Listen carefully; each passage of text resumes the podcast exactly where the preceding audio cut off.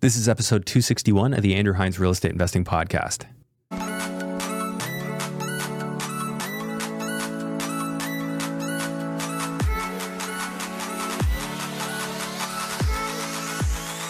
And now a word from our sponsor, Control and Compound. Infinite banking in under 60 seconds. We've all got to save our money somewhere, and we think that a high cash value life insurance policy is the perfect place to save it. Why? We're going to save our money inside this policy and it's going to grow tax free. Down the road, we're going to get hit with an emergency or an opportunity, maybe a chance to buy a business, real estate property, an income producing asset. And instead of withdrawing from our savings account, we're going to leverage that asset. We're going to borrow the insurance company's money and we're going to invest in that opportunity. Our money is still inside of that policy, compounding, uninterrupted, tax free, and our money's outside in this investment opportunity. We're going to rinse and repeat, rinse and repeat, all while providing a death benefit for our families. Down the road, we're going to retire. Now we retire with a high cash value life insurance policy with a lot of cash. We're going to start taking those policy loans again, but this time we're never going to pay them back. When I say never, I mean we're going to pay them back with the death benefit when we die, and our families are going to get left with the rest completely tax free. For more information, visit www.controlandcompound.com forward slash Andrew Hines. Welcome back to the show. Today I have David Atwell back on from a couple of years ago. He appeared on the show with Mark Gano, his business partner, and they were talking about investing in hotels in Quebec. So, Quebec City, Montreal. Uh, it was a really interesting story, and um, the value add play they have there is, is just absolutely awesome. So uh, I always love diving into it with uh, David. I see him quite a bit here at the office because he does some business with uh, Jacob Campanera, who uh, I host REI Hot Seat with. So I see him around. We talk business quite often, and today we just dove into it, uh, got into his story, how he got into all this, the leap of faith that it took uh, to go from being a multifamily investor in Ontario to a hotel investor in uh, Quebec City and Montreal, where he was doing uh, value add plays and hotel automation. So just automating these hotels so you don't need a concierge, you don't need uh, somebody there to greet you. Um, really cool business model. Um, David really uh, dots his I's, crosses his T's, and I think you're going to enjoy this one. So uh, grab your pencil and paper if you uh, like to take notes, because this one is uh, is a doozy for that. So, um, and just before we get into it, I want to remind you that if some of the terminology we use is new to you, I highly recommend going right back to the first 10 episodes of this show, uh, where we lay a lot of foundation for that stuff. And then you can come right back up to modern episodes, and that uh, that should be the cure if some of this stuff is uh, is not resonating.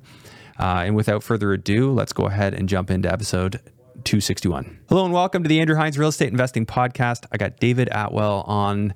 Uh, you've been on before. It's been a while. Yeah, I just had you on About REI Hot four Seat. weeks, I think. Well, that was REI Hot Seat. This Yeah. is uh, this is different.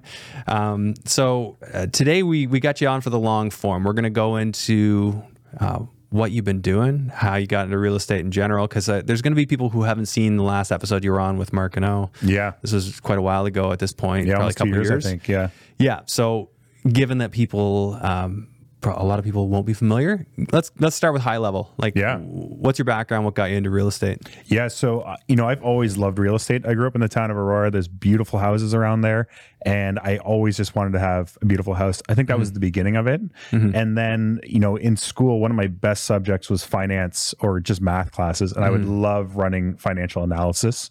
And as soon as I learned how to underwrite a real estate deal, I just wanted to do it all the time, right? Yeah. And so that's one of my favorite things about real estate is just running a good analysis on a deal. And that's really how it all started, I'd say. Yeah. Okay. So, what was what did you take in school? I studied business, Business. Okay. specifically marketing, All right. What school was it? Georgian College up in Georgian Barrie. College? Yeah. Okay. And that's actually my first uh, purchase was a student rental. in Student Barrie. rental? Yeah. You still have it? No, I sold it. I bought it for 275 in 2011. Yeah. And I sold it like five years later to shift into multifamily. I mean, the reason I sold it is because the equity was stuck, right? Like banks d- Yeah. don't love financing, They don't love those, right? So You need an angle with those. Yeah, and that's when I started learning about CMHC Yeah. financing. It's like, okay, I'll get rid of the student Yeah. rentals and, and get into multifamily. okay so um, got into the analysis and then like you've you've done some bigger stuff and like getting into like you've done hospitality units Mm-hmm. you guys have bought like big buildings and turned them into automated hotels essentially Yeah, how did how did you go from the student rental to that I mean, that was a natural progression because, you know, when I had my first two properties, there were student rentals, I bought a condo, and then I quickly learned that there's a dead end in financing. Mm-hmm. Yeah. Mm-hmm. Right. And you can only qualify for whatever your line 150 or your line 101 will, will allow. That's when I switched into multifamily. This was about 2016, 2017, and the market was already getting really hot and, and really Yeah. difficult to find good deals at that point. And so what I had done was I booked a flight. I think it was about 2018, February 2018. I booked a flight out to Montreal to look at their multifamily inventory because Montreal has fantastic purpose-built multifamily, lots of fiveplexes, lots of sixplexes, just great multifamily options, higher cap rates, etc. So I flew out there and met with some agents, looked at some properties. But it was the last day when I was checking out of my hotel when I realized the hotel itself was what was most interesting to me Mhm. because it was this beautiful Airbnb style hotel right in the plateau, right by Parc Lafontaine. And I chose it out of probably a hundred different options on Expedia. Mhm. And so I was wondering, like, h- how did how did this win my business? Like, how are they able to s- provide such great prices on such a good product and good location? It's because it's self check in. It's Airbnb style. They don't have any staff. Yeah, there. no staff, no no uh, butler taking your uh, Exactly. What do you call it? The guy that Yeah, takes the your valet valet luggage, or whatever. valet, like yeah. none of that stuff. It's Yeah. basically just a small Airbnb style building. You get codes and get through the door. Hmm. And so that was what really caught my interest about going out to Montreal. And so I came back to Toronto. I spoke with my investors, chatted with Mark about it. I'm like, guys, this is what we should be doing. Like, this is something Yeah. that's really cool. You know, uh, looking at cap rates at the time, we were like four and a half in Toronto yeah, you just the income's not there, right? So now we're Yeah. starting to think, okay, let's pivot and start looking at this asset. yeah. If you like, just on that note, four and a half at the time, interest rates were probably in the twos, so you had a Yeah. roughly two percent spread, which that was that kind of allowed for almost like break even cash flow at Yeah. the time. So, Yeah. all right, just wanted to throw that in there. Okay. Mark is your business partner, has Yeah. been for quite some time. Yep. Was, when did you graduate? Like, what were you doing? Like for an active income in there, were you entrepreneurial the whole time?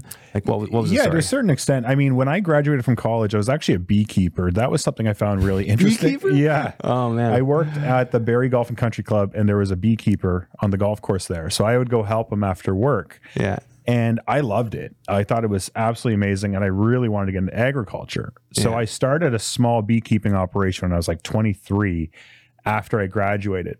And that was my priority, um, but I needed to make some money. This was right at the gl- at the end of the global recession in 2009. There weren't great jobs in marketing, which is what I thought I wanted to do.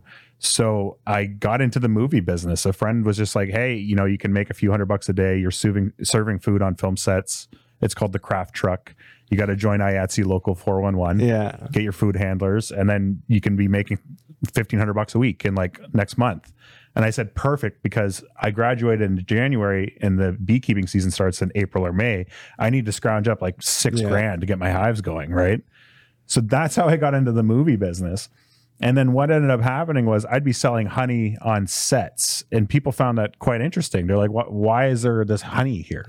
right? And they're like, "It's the new guy. He's the, there's a beekeeper here." Yeah, so I quickly became known as like the beekeeping guy, the honey guy, yeah, and that that led to good opportunities in in the movie business, just with other jobs and and not serving food on set.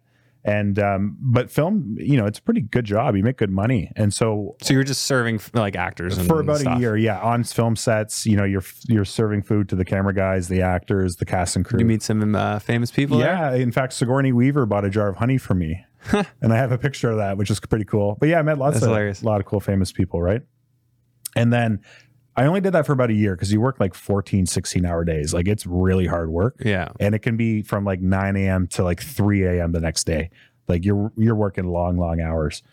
Um, and then, but what I was doing is I was saving all my money, right? So I still I moved back home after college, lived in my mom's basement, which was not fun, you know, in the town Mhm. of Aurora, uh, for a couple of years. But while doing that, I was able to save up thirty two thousand five hundred dollars to buy my first house, which was that Yeah. the student rental in student Barrie rental. Yeah, right? And so with that, working in film, being a beekeeper, selling honey and having real estate, people started reaching out to me eventually to invest with me.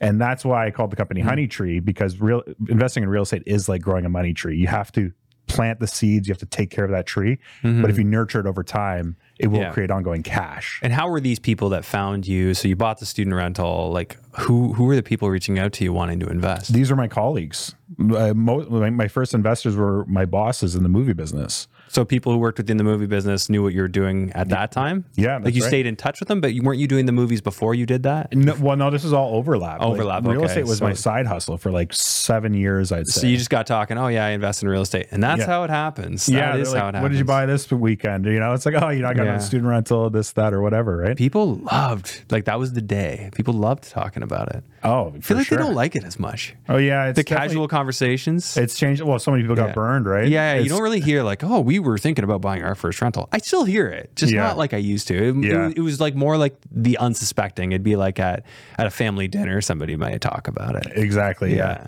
It's definitely d- it's slowed down a, quite a, A bit. little now. bit, yeah, yeah. Yeah. Eh, maybe it'll have its renaissance. I, I mean, eventually it will, but Yeah, eh, we're in the we're in the thick of it. we are absolutely. yeah. Okay, so that's interesting. I, that that's how you got your name. I, I always wondered about that. I'm like, why Honey Tree? Yeah, it's just going back to the bees. Okay, so so this was like what 2013, 2014. You were starting to bring in partners.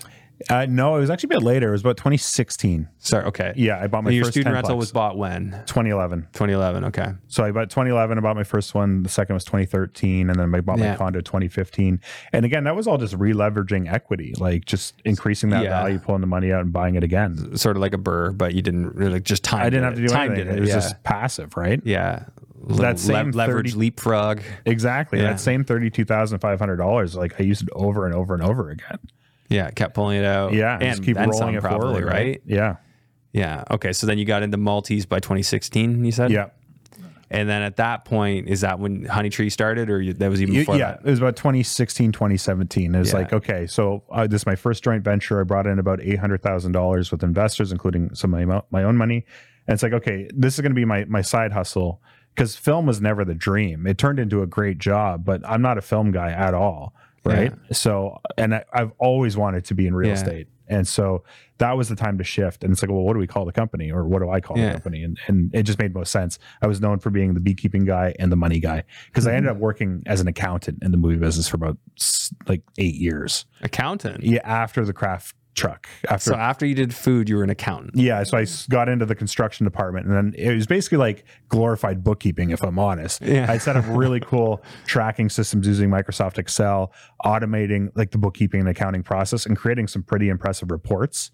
Because like when you, like Yeah. uh, the biggest film I worked on was Pixels. It was about a six million dollar construction budget, and money's moving fast. Like you have hundred crew members working at least 150 crew members.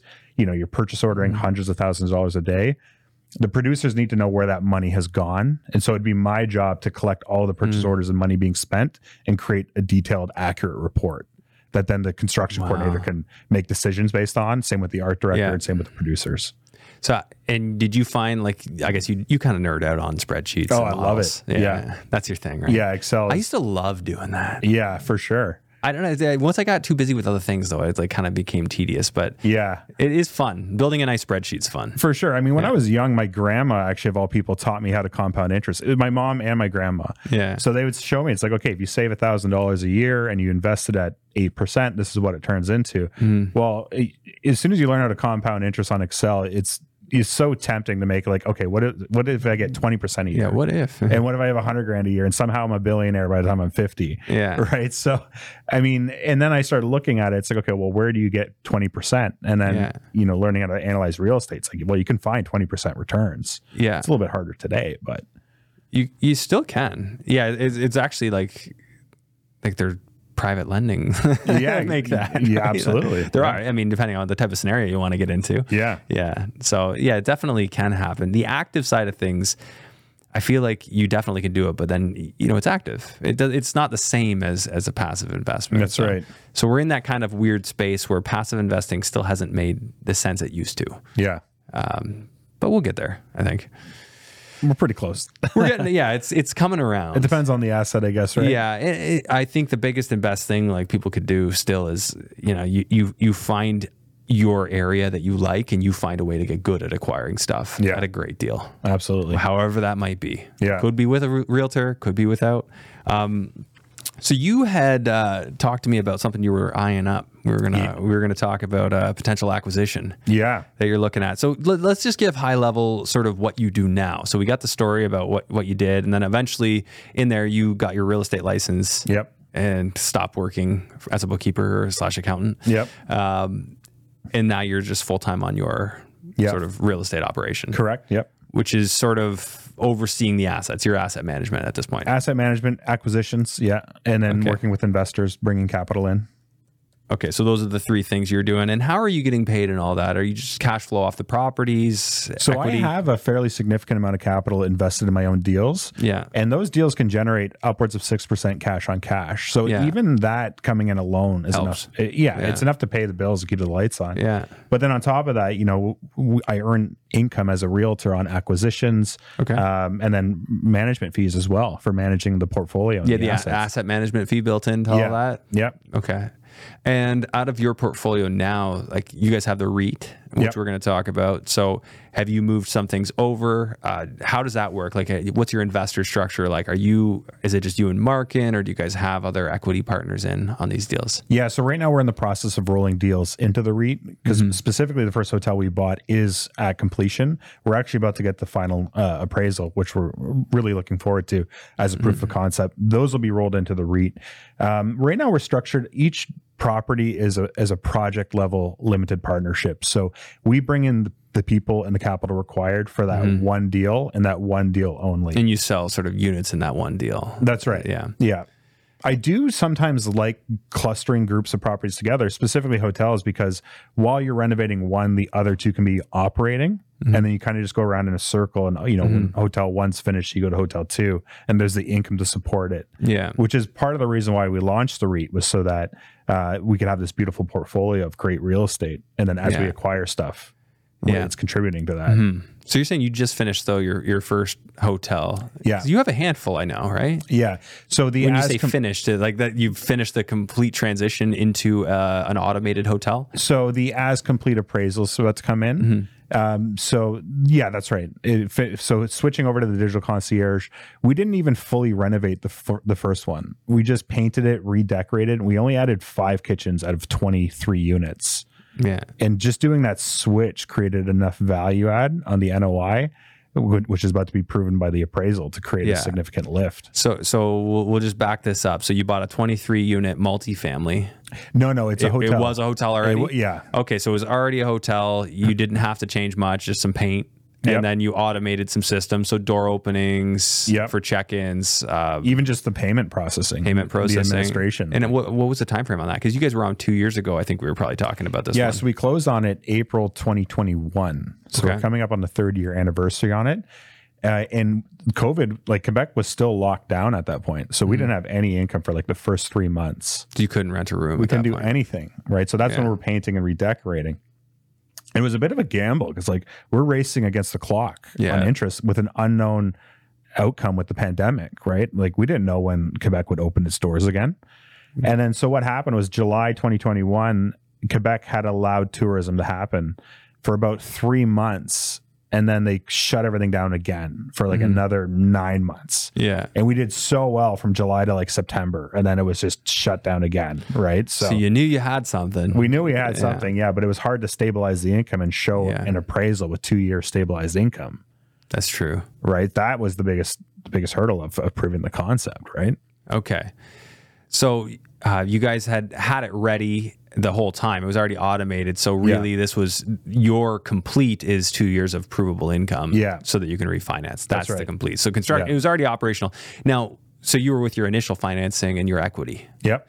Now is the goal with those to get your investors' money back? Absolutely. So, so part of your refi will be take out the existing mortgage, whatever it is, private or Yep. semi-private, plus the investor's money back as much as you can get, Yeah. or all of it if you can. I don't think we're going to get quite all of it because the rates have gone up quite a bit. Yeah. It will be at least 50. yeah, Ideally, I mean, it, hopefully 65 to 75% of the equity. yeah. But either way, though, that the cash on cash at that point is going to be It goes quite- crazy. It goes yeah. crazy because based on the initial Yeah. investment, they already got half of it. I'm sure back. you've run that number. What's the cash on cash? go to? Absolutely. Yeah. Based on the equity that's remaining in the deal, it's quite significant, right? So- Yeah. Yeah, things get crazy once you can refi and pull your money out. As we've know know with the burrs that we've covered on this show, like if if you pull all your initial money back out, your your return's infinite. There's nothing is, to do yeah. a return on. My only criticism to that is with multifamily specifically, like when you do a burr and you pull all your money out, especially with MLI, you're only operating at a 1.1 debt service ratio. Yeah, it's very tight. It's very tight. You're walking on a Yeah. tightrope, and if you're not operating perfectly, you will have negative cash flow. Yeah. and it is nice to have a building that has no none of your money into it. Yeah. but if it's not creating cash flow, no, no, like, it needs to cash flow. It needs what's to the cash point, flow, right? Yeah. So, it, and, and the other the other problem with that is you're not valuing if you're if you're figuring you're infinite, you're not valuing your time and effort into the deal because that's Yeah. massive. And a lot Yeah. of people don't pay themselves out of their projects, right? Exactly. And if your Yeah. cash flow at the end of the year is only 0.5% on what you initially invested, that's not very interesting. Yeah. Even if it is infinite. Hmm. Because you got to think bigger. Like, I mean, I- as I've gotten older, like I, I want to see how it fits with the bigger picture. Like Mm-hmm. how, how will this effort be scalable? Like if I make this effort, can I do it over and over again? At what point will I, you know, achieve, you know, X goal? And- Exactly. And I think not enough people think about that. And the longer you do real estate investing, the more you do think about that stuff. Exactly. Like, do I really want to put my time into this? Yeah, because otherwise You, you, you're relying on a lot of speculation too. Yeah. right? And then if sure. that's your outcome. I mean, okay, generally speaking, real estate always goes up in value, but you should want to have some sort Mm-hmm. of passive income coming out of that.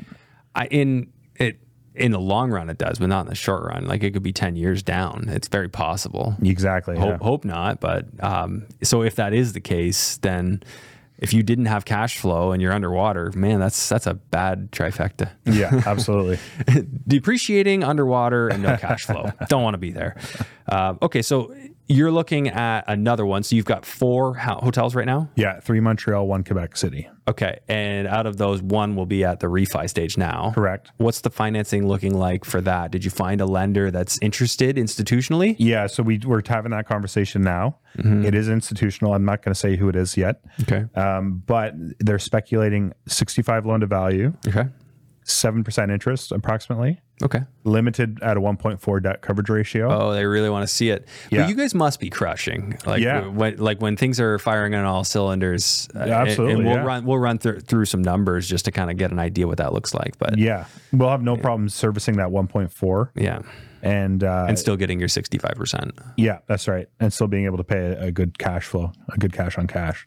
At which point so your investors are going to be happy. Their their cash on cash is obviously going up. Their actual cash is probably going up too, uh, because it'll be cheaper. Or will it be cheaper? Because you're obviously going to be your total loan amount's going to be going up quite a bit, Yeah, but your interest rate's probably going down. it is. Yeah, like five, 5%. Yeah.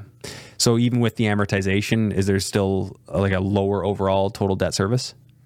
Yeah, g- generally speak, uh, a- actually, it's pretty close. Pretty close. Okay. So, Yeah. So really, it'll just be that their cash on cash is improving. They're not going to get Their that cash much on more cash, cash and, flow. but there's actually mortgage pay down happening each month. mortgage pay down that's huge yeah we switched over to that on our camp Yeah, it makes and a it's like massive difference. we're paying roughly the same except now six thousand dollars a month in mortgage Exactly. principal is going down and you probably Yeah. got a good chunk of, of your initial investment back, or you fully exited all private capital. we weren't that lucky we still have a Well, lot get- of money in. Reappraise it every year, right, and get that Yeah. two-year uh, stabilized. well the big thing is like we don't have our financials from this year yet but like we our sales are up 75 percent That's enormous. so it's gonna it's gonna make a difference Yeah, and then you just resubmit that back to the bank. so yeah we'll have we're having a conversation actually today Nice.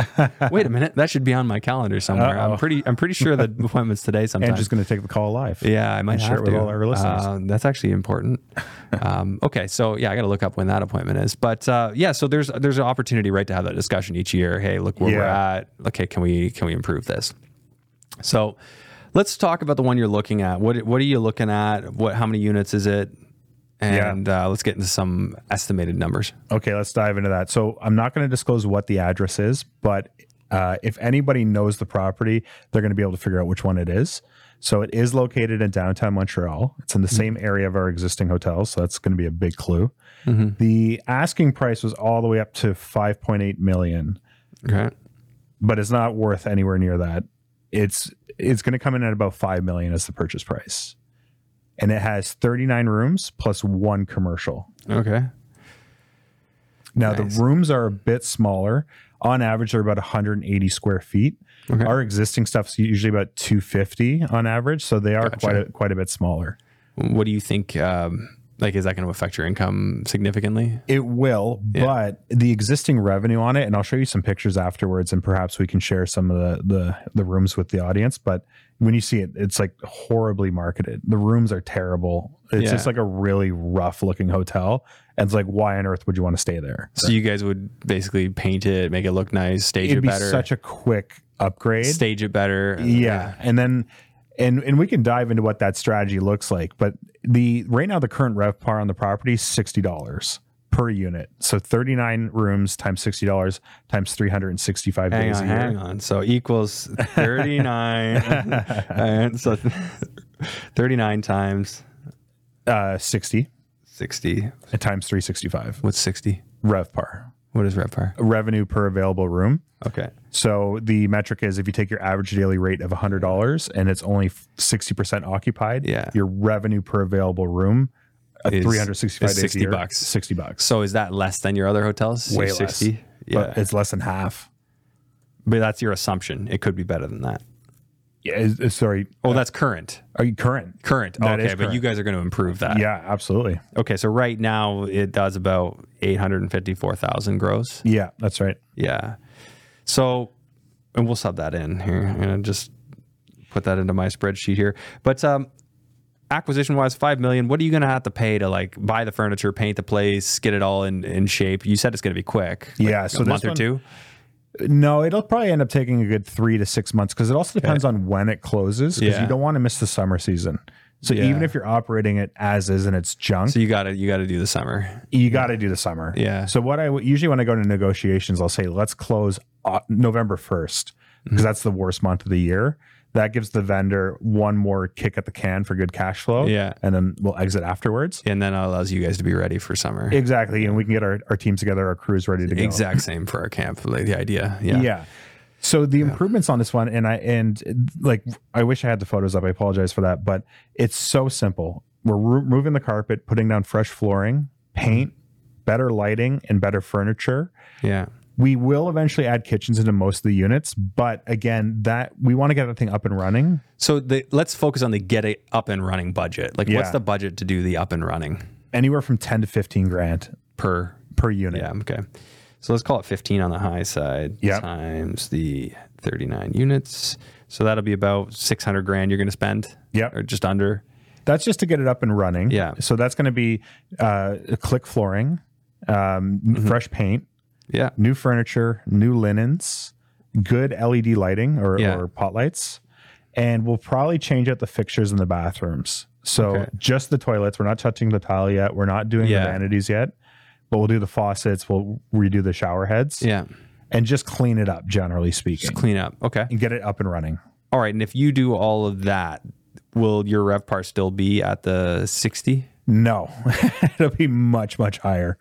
And and what do you think it'll be at? it would probably go up at least to I'd say 80 even 90 dollar ref par and that's just with the proper refresh and and marketing and mind you we still have kitchens to add to units to bump that up even more Yeah. So we we're just talking about the initial. Yeah. Obviously, that, that's a room to expand it further. But I want to get an idea of what the cash flow looks like after you get it up and running. yeah So, do, how, how would you break down the expenses there? Do you have like an expense ratio, like your operating expenses are going to be 40% or 50%? yeah so generally speaking when you buy a hotel it's coming in at 65% of revenue Yeah. the biggest thing here is we're removing that staff and and I've mentioned this previously um, if you have someone working uh 24/7 at minimum wage it's about $130,000 per year Yeah. So we still have some staff. We'll be able to remove that to say, call it forty thousand dollars a year in staffing requirements. Mm-hmm. Yeah. So we've saved ninety thousand dollars just from that. Yeah. On the eight fifty, so uh, just a little over ten percent, Yeah.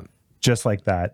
Um, we can get the ratio all the way down to about uh, fifty-five, we'll say, because we still outsource. So your expense ratio would be 55%. That's right. Yeah. Okay. So simple numbers. We're not going to get into every last granular detail uh, this episode, but so 55% on 1.28 million. Yeah. Um, so about $700,000 in operating expenses. Uh, that would include your insurance, your property taxes, Yeah. booking fees, all that stuff That's will all be baked included in, there. Yeah. Yeah, because the team we work Uh, Yeah. with also has direct bookings as well, so we are saving a bit of money. Booking fees are upwards of eighteen percent on Yeah. Expedia or Booking. Airbnb's Really? That fifteen. much? It's crazy. I didn't think we were that much, but I guess we are. We're probably the same, man. I'm yeah, I'm sure Yeah. it would be the same, right? Yeah, I, I knew that Airbnb was like 13 for you and then 3% to the guest, which ultimately just means 16 ish or something Yeah, like that. I think they do it a little bit different based on the asset class. Like a hotel is Yeah. Mm-hmm. 15 for us. Or if you Plus the guest fee? I don't think the guest pays a fee when when it's a hotel. It's only the hotel Oh, pays it. Okay, okay.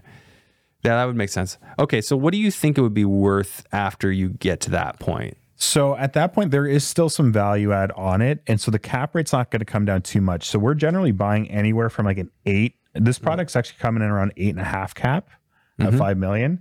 It would probably still appraise about that. I'd say it would appraise at an eight cap. Well, if it would appraise at an eight cap after what you just described to me, then you'd be closer to like a seven million. Yeah, that's right. Yeah, or maybe even like seven two. I'm just running these numbers live. Yeah, seven point two million ish. Yeah. And we bought it for five. We spent about uh, fifteen grand a door, right? So there's Yeah. six hundred thousand. Land transfer tax is going to be about one hundred and fifteen thousand. Yeah, actually, let me put that in here. So, so we've got. Uh, all right, so I want to run through uh, just the mortgage portion of this. So, say you were to hypothetically refinance it at that point at sixty-five percent, what would it look like? So, it would be a twenty-five year am. Yep. You'd have to hit, achieve that one point four debt service. Yep. And uh, yeah, I can see that you would. You'd be at 1.46 Yep, based on a 25, 7% an- uh, interest. And that's at an eight cap. Uh, yeah, a- 8.01 on this. So Cool. approximately that. Um, okay, so your net investment here would be well, you're getting a mortgage back of like 4.6, but you're all in. You had land transfer. We need to add that to it. So what was your land One transfer? hundred and fifteen. 115, and there would still be some financing costs involved. So the private would be about two points on the loan. two points on the loan, which is how much? Let's call it 70 grand approximately. zero two times 70 oh 70 grand is the amount that you're gonna have Yeah, 2% carrying yeah of the $3.5 million. yeah okay so 70000 115000 anything else we need to do sort of that initial investment Yeah, So legals, um, a- anywhere f- 25 grand for a GPLP. yeah I would even put another 25 grand for accounting and just variable costs on Yeah. closing. okay And Oh. then, of course, a cash float. negative cash flow for that time as well Yeah, that's yeah right. so you're pr- you're probably losing well i mean that covers interest or or that 70000 was just your point uh, points to close Yeah. so you're you're gonna want to include I'd say probably about 100 grand. 100 Uh, grand of just 105. carrying costs. That's right, Yeah. yeah. yeah. So $100,000 in an extra carrying cost. And then 100 grand just to have in the bank. all right. Well, I'm going to leave that off because that's, well, it is part of the investment. You're right. I'll put it in. If we want to be accurate about return on investment. So you're all in around 6 million then Yeah. on the building. So what you'll have left in the building is about 1.3. So say hypothetically you went back and you got a mortgage on it at that point. Yep. You'd still have 1.3 in. Yep. at 1.3 in, what would your return look like? Let's calculate that. So, The fun part is there is a bit of a cherry on top. well, there's more upside still. Yeah, and also there's a, the retail space.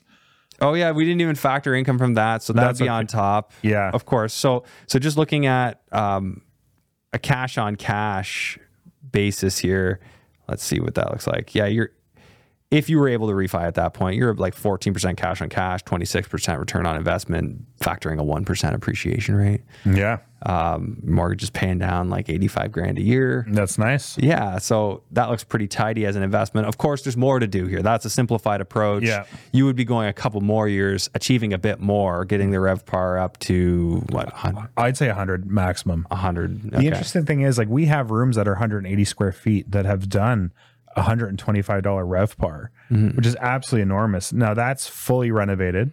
So, f- uh, brand new bathroom, full kitchen, Yeah.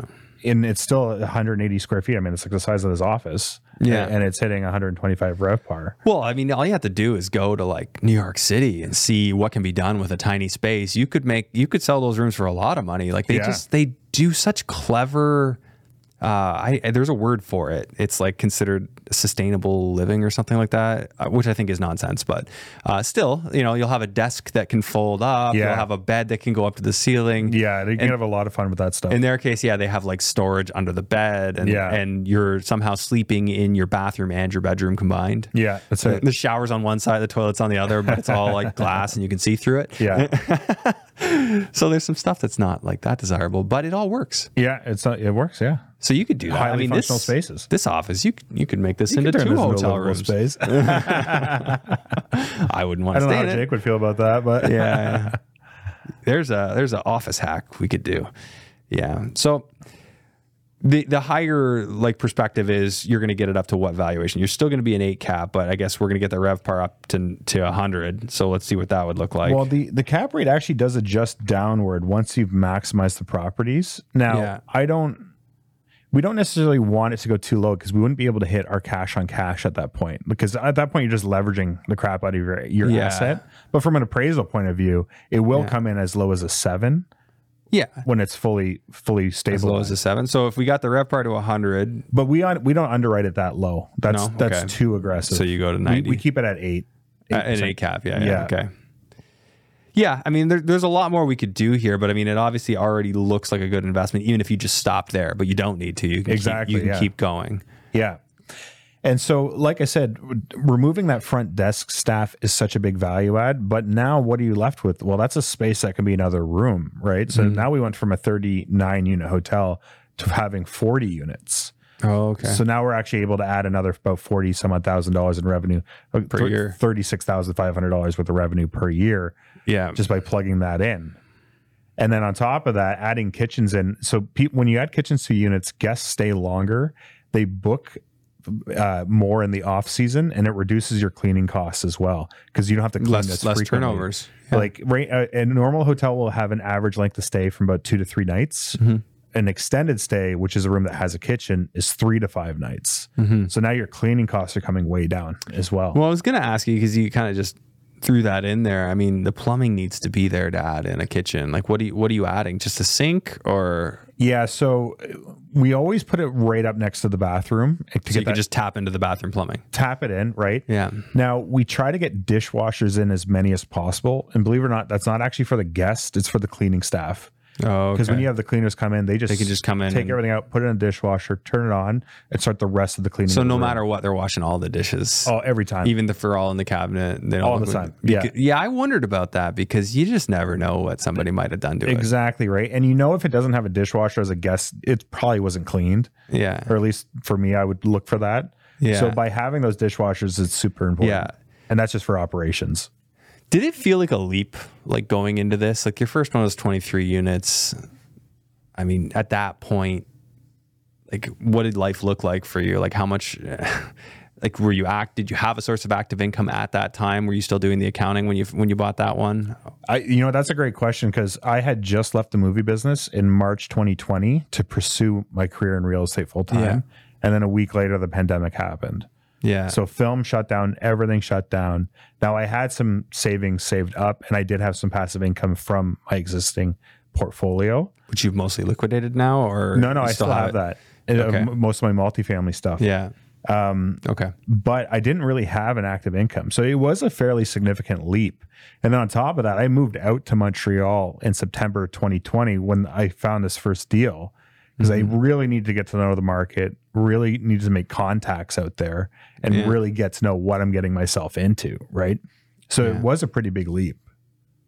yeah, like that would be uh, a, a little bit stressful. I mean, of course, you had other sources of cash flow, but you're kind of like betting on yourself. You're going into something that you know you're getting shut down, so you're going to have an uncertainty of not knowing if when the market's ever going to fully open back up, what the world's Yeah. going to look like on the other side of that. That must Yeah. have been a little stressful. All that. Yeah, it was it was definitely stressful going in, especially because we didn't know what our exit on financing would look like. We're going in with private money. It was the most we've ever paid on, on private capital. It was already so hard to finance it. And then, you know, getting the teams and the operations up and running, like we were still doing a lot of that on our own Yeah. with the networks that we had in Montreal, but, you know, we, we're still relying on ourselves. So, yeah, it was definitely a big leap and it was certainly a big risk to, to go out there, right? Yeah, I mean, I'll say, and Like you're you're not from there. W- Does Mark have any ties to No. to there? And how did you guys meet? through our property manager in Barrie. Okay. Yeah, so I decided I wanted to hire a realtor. The first two realtors I worked with were not great realtors, and You uh, hired Mark. and I hired Mark, and he was a great realtor. oh, okay. And then you guys ended up partnering on deals. yeah, and I was like, okay, well, if I'm working in film full time and I need someone doing operations and those are stuff, that was the initial arrangement, Yeah. and then now it's evolved to be much more, obviously. Yeah. So how do you guys split up roles? Like y- you said, you're doing asset management, you're doing fundraising. Yeah, th- the nice thing is Mark and I are both have a lot of the same skill sets. Yeah. but my strengths complement complement his weaknesses and vice versa, right? So the things that I'm really good at are things that he doesn't want to necessarily work on, and vice versa. So I'm now more boots on the ground. I have far more mobility in my life. You know, he's married, he has kids, he works from home a lot. Mhm. So he'll manage a lot of like mortgages, financing, uh, Yeah. managing the REIT, anything that can be done from home. He's more than happy to take on. Whereas I'll be in Quebec making partnerships and relationships with our vendors out there Yeah. and with agents and finding good deals. So Yeah. I, I'm more boots on the ground. Yeah. And you, so who are some of the like the key players that you need to build relationships with right now? So uh, we've pretty much done that. My most important relationship, I would say, is Enero in Quebec City.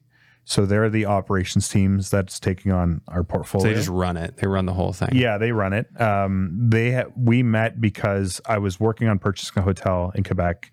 It didn't come into fruition, and they said, "Hey, there's someone you should meet. They're setting up something that you're describing," and we were just a great match. Like his Yeah. vision of a narrow is the same vision that I have for our hotels. Yeah. So partnering together on a, from an operation point of view made a lot of sense. And then Quebec City is an extremely small market, and so everybody knows each other Yeah. right so the agent that i work with i mean he's he's been around for ages he knows everybody right so having that strong relationship with the agent who knows by working with me there's going to be great deals together he's gonna, we're going to Yeah. close he gets paid that's a really important relationship Yeah. and same with Enero. You can't just show up to a new market as a, especially one that's as small as Quebec City, being a foreigner for lack of a better term, because you know there is Yeah. a d- dynamic Yeah, between Anglo for and sure. Franco, and just start buying up all the businesses. Like Yeah, there you will be get- so much resistance. Yeah. So you need to work with local people and improve their businesses as well, improve their lives Yeah. by being in business with you. Yeah. You have to share that with them. So do they uh, are they handling the implementation of all the um, the automation? Yeah, So you you don't really have to get into that. none of that. So they had the solution. You said, "I like that. Go ahead." Well, I believe it or not, I found the solution first. They had the vision, okay. and then I found the software. So is this like the same software that like golf simulators are using to open their doors? I and I don't think it'd be the same, but it's Because there's like a button in an email I get that I just tap it and I've it'll heard unlock about the door. This. I've just heard about this, but it's the same, very same idea. Yeah. But it's not. I don't think it's the same product. Okay. But the it just just goes to show what's possible and obviously where things are going. Like you don't need button pushers. There, we've talked about this. Like in high end hospitality, you're always going to want your bellhop and you're going to want Yeah. the, the you know the uh, what do they call it? The service like the white glove service. Yeah, like Yeah. room service. Yeah, yeah. But you know, I was at the um, Royal York Fairmont the other day having coffee with a friend of mine, and I was thinking, like, how do they operate their business? They still have the front desk where you walk up. I would love to see that change where it's like when somebody walks through the door, the transactions already happened. They know how to get to their room. Yeah. You don't need to trade credit cards and Yeah, do- yeah. None of that needs They to don't happen. need to do that, but it'd still be great to have somebody help them with their Oh, luggage. for sure. But Yeah. now you can have a face to face greeting and interaction where the person Yeah. greeting the guest is actually taking their bags, going to the room, Yeah. just being hospitable, right? Yeah. Instead of being administrative. Yeah, administrative you can get rid of for sure. Absolutely, right? Yeah, that, So- that's not going to be as necessary. There's a great hotel we're, we're looking at buying in Quebec City, uh, and it's like four star, Mm-hmm. proper hospitality. We wouldn't just strip out the staff. It doesn't make any Yeah. sense. You have to have them there, but we would certainly automate the administration. So you could cut down on the on the salaries cost, or you can just improve the product by having better That's true. experiences Yeah. and face-to-face interaction which is just going to juice your revenue and make it and make better. your guests yeah. happier and get more more reviews Yeah, right so there, there's definitely a lot of ways that ai and automation can improve that whole experience Yeah. from the bottom end which in my opinion has the most value add Mhm. but right up to the top you can still make things more efficient and improve that experience yeah. It's, I just find it fascinating, like the leap. I, I I always try and find like when somebody did something like this, like you had references, like meaning that you you had experiences in your life that kind of led you to to turn that into a smaller leap than it sounds. Yeah. Like doing multifamily and then switching to hotels, it's better than uh, not having done multifamily first because it's, Absolute- it's definitely related. Yeah, very related. But you hadn't done hospitality, None. nor had I. Yeah. but I had some partners that had, you know. so you had not even done like an Airbnb on your own. No, no, The closest thing I had to hospitality. So when I was young, my grandmother, she would give me like for Christmas, she'd give me a little bit of money and Yeah. she would say, teach me to save my money and learn how to invest it. And she taught me Yeah. about a Danish entrepreneur who saved a bunch of money and became one of Denmark's largest hotel owners. Oh yeah. That I didn't ever think in a million years that was going to sink and Yeah. stick with me because I never I never thought I wanted to get into hotels. It just progressed naturally, but I do think you know learning that at a young age it kind of became a bit of a a, Yeah. a goal.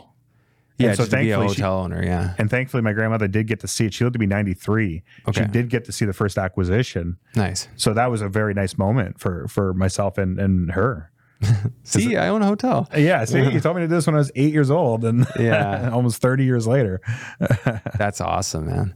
But that's my only connection to hospitality. Yeah. Uh, the rest it just came from being a real estate investor and being fed up with the actual market. And were you fed up with dealing with it, like like the landlord tenant stuff? Because you're, you're an Ontario investor, obviously. You were dealing with Not that even. stuff. I was fed up with the having to be overly optimistic on deals yeah, to make them work. to make them Yeah, work. Yeah. And so it's like, okay, I'm just fed up with Toronto. I'm fed up with the go- the Golden Horseshoe. I started looking elsewhere, and the intention was to just get more multifamily. But then I finally made that shift and took, okay, well, we can do other asset classes. Mhm. Like multifamily, sure, it's very good and very reliable, except for this moment. But Hmm. there there are other things out there. Yeah. I mean, aside from the landlord tenant board in Ontario and the, the price point of it, Yeah. it still does work. Yeah, it does. Yeah. yeah. So, and if you get it the right price, then you can you kind of pay yourself for dealing with all that. exactly, yeah. So that's that's the uh, the bigger challenge. What would you want to um, cover that we haven't covered yet today? You know what? I we've done we've I definitely want to chat about the Airbnb ban a little bit more because that is such a big important part of this business. So the Honeytree Real Estate Trust is focused about buying not desperate assets, Distressed. distressed assets. Yeah. Thank you so much. And that's how we got into hotels. So, So that's your model. Go in, take a distressed asset. Yeah. So that's written into all your your documents for your read that that's what you're going after. yeah, so distressed assets is just Yeah. our number one thing we look for. So In other words, a value add opportunity. Exactly. The pandemic happened, hotels were down. That's a great time to buy a hotel, right? Now, what's happening with Airbnb and how the Airbnb ban is happening, there are a lot of distressed operators out there, but it's not that we're acquiring those assets, it's more so our competition is beginning to die off, right? a lot of the hotels that we buy, they're mom and pop operators, and they just don't want to shift into this future of hospitality. They bought the hotel because it was their dream. It's a, a passion project. Yeah. It's, you know, they they like baking croissants and greeting guests, but they're not turning the screws on the hotels. They're not looking Yeah. at it like a real estate investor does. Mm-hmm. So that's one thing that we really do well and like to do.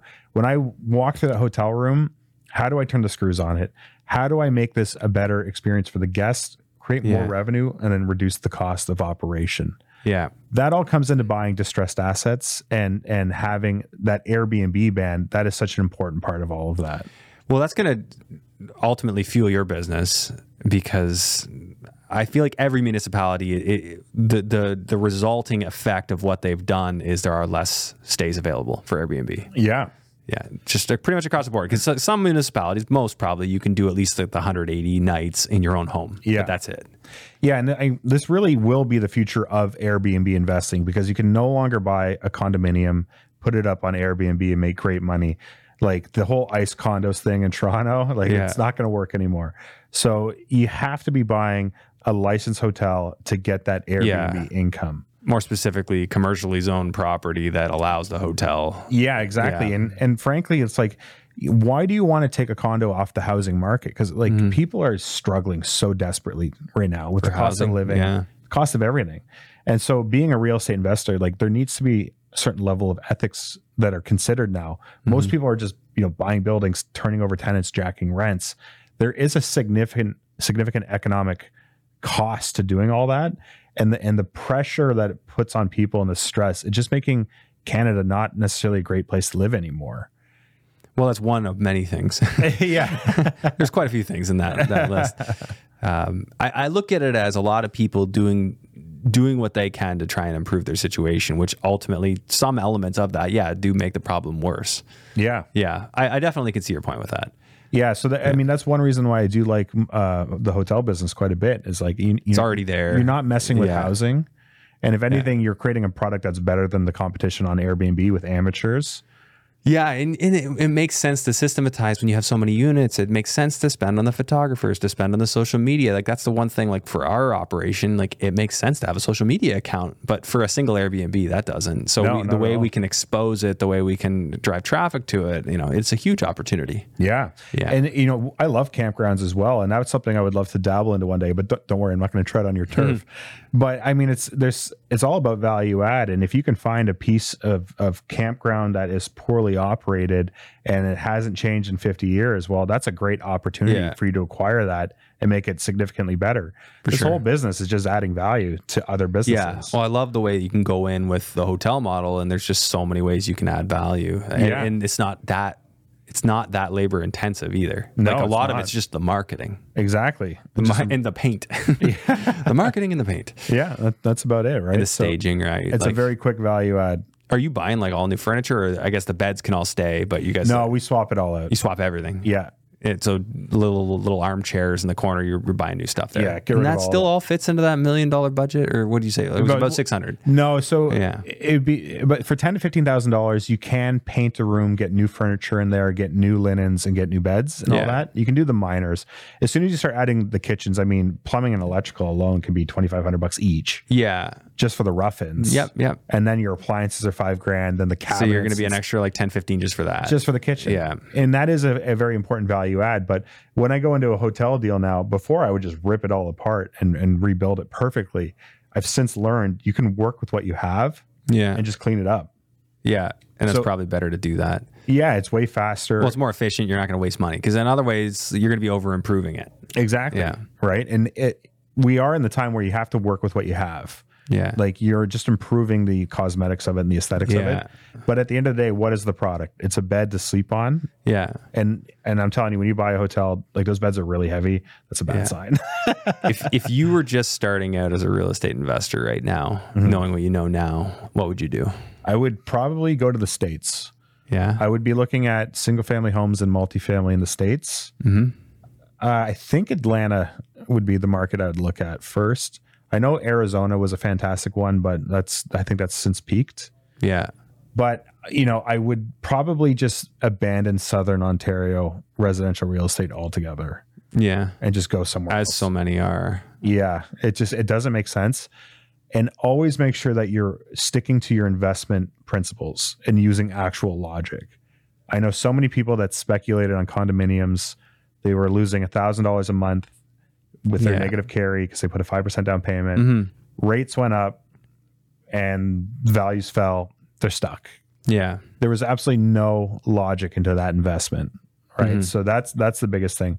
Always stick to your investment principles and use logic when you're buying. Yeah, for sure. Well said. Um, okay. So tell, uh, tell people where they find you. Yeah, so check us out at honeytreegrow.ca. Uh, we are on a couple EMDs, so atlas1.ca or parvisinvest.com. Mhm. And you'll be able to check out the Honey Tree Real Estate Trust there. Mhm. And we have some great hotel deals in the pipeline. Yeah, it sounds it sounds really cool, man. It's a it's a really uh, interesting niche, and you guys are are growing it in a fascinating way. So Thank you so much. yeah, look- it's a pleasure to be here. it's it's nice. I, I see you very regularly. You're here, you're here all the time. So I'm uh, sure we'll be doing more content together as yeah, well. yeah. Look, looking forward to it. Appreciate it. Thank you so much. And now a word from our sponsor, Control and Compound. Here's how infinite banking works in under 60 seconds. You have to save your money somewhere. Well, we think the best place to save it is inside a cash value life insurance policy. You save some money in there, it grows tax free for the rest of your life. Then an opportunity or emergency comes comes along. Let's say a few years down the road, you can buy a business, buy a property, buy an income producing asset. You leverage the infinite banking policy, borrow against your asset, take advantage of the opportunity. But your money still stays in the infinite banking policy. You're not borrowing your money, you're borrowing the insurance company's money. So your money's in the policy, it's in the opportunity, and it's providing a death benefit. Rinse and repeat, rinse and repeat. You get to retirement, you have this massive cash value life insurance, leverage that tax free, and you don't repay those loans. You sit on the beach and you spend that money tax free every month, doesn't show up on a tax return, and you leave your family a huge tax free death benefit. For more information, visit www.controllandcompound.com forward slash Andrew Hines.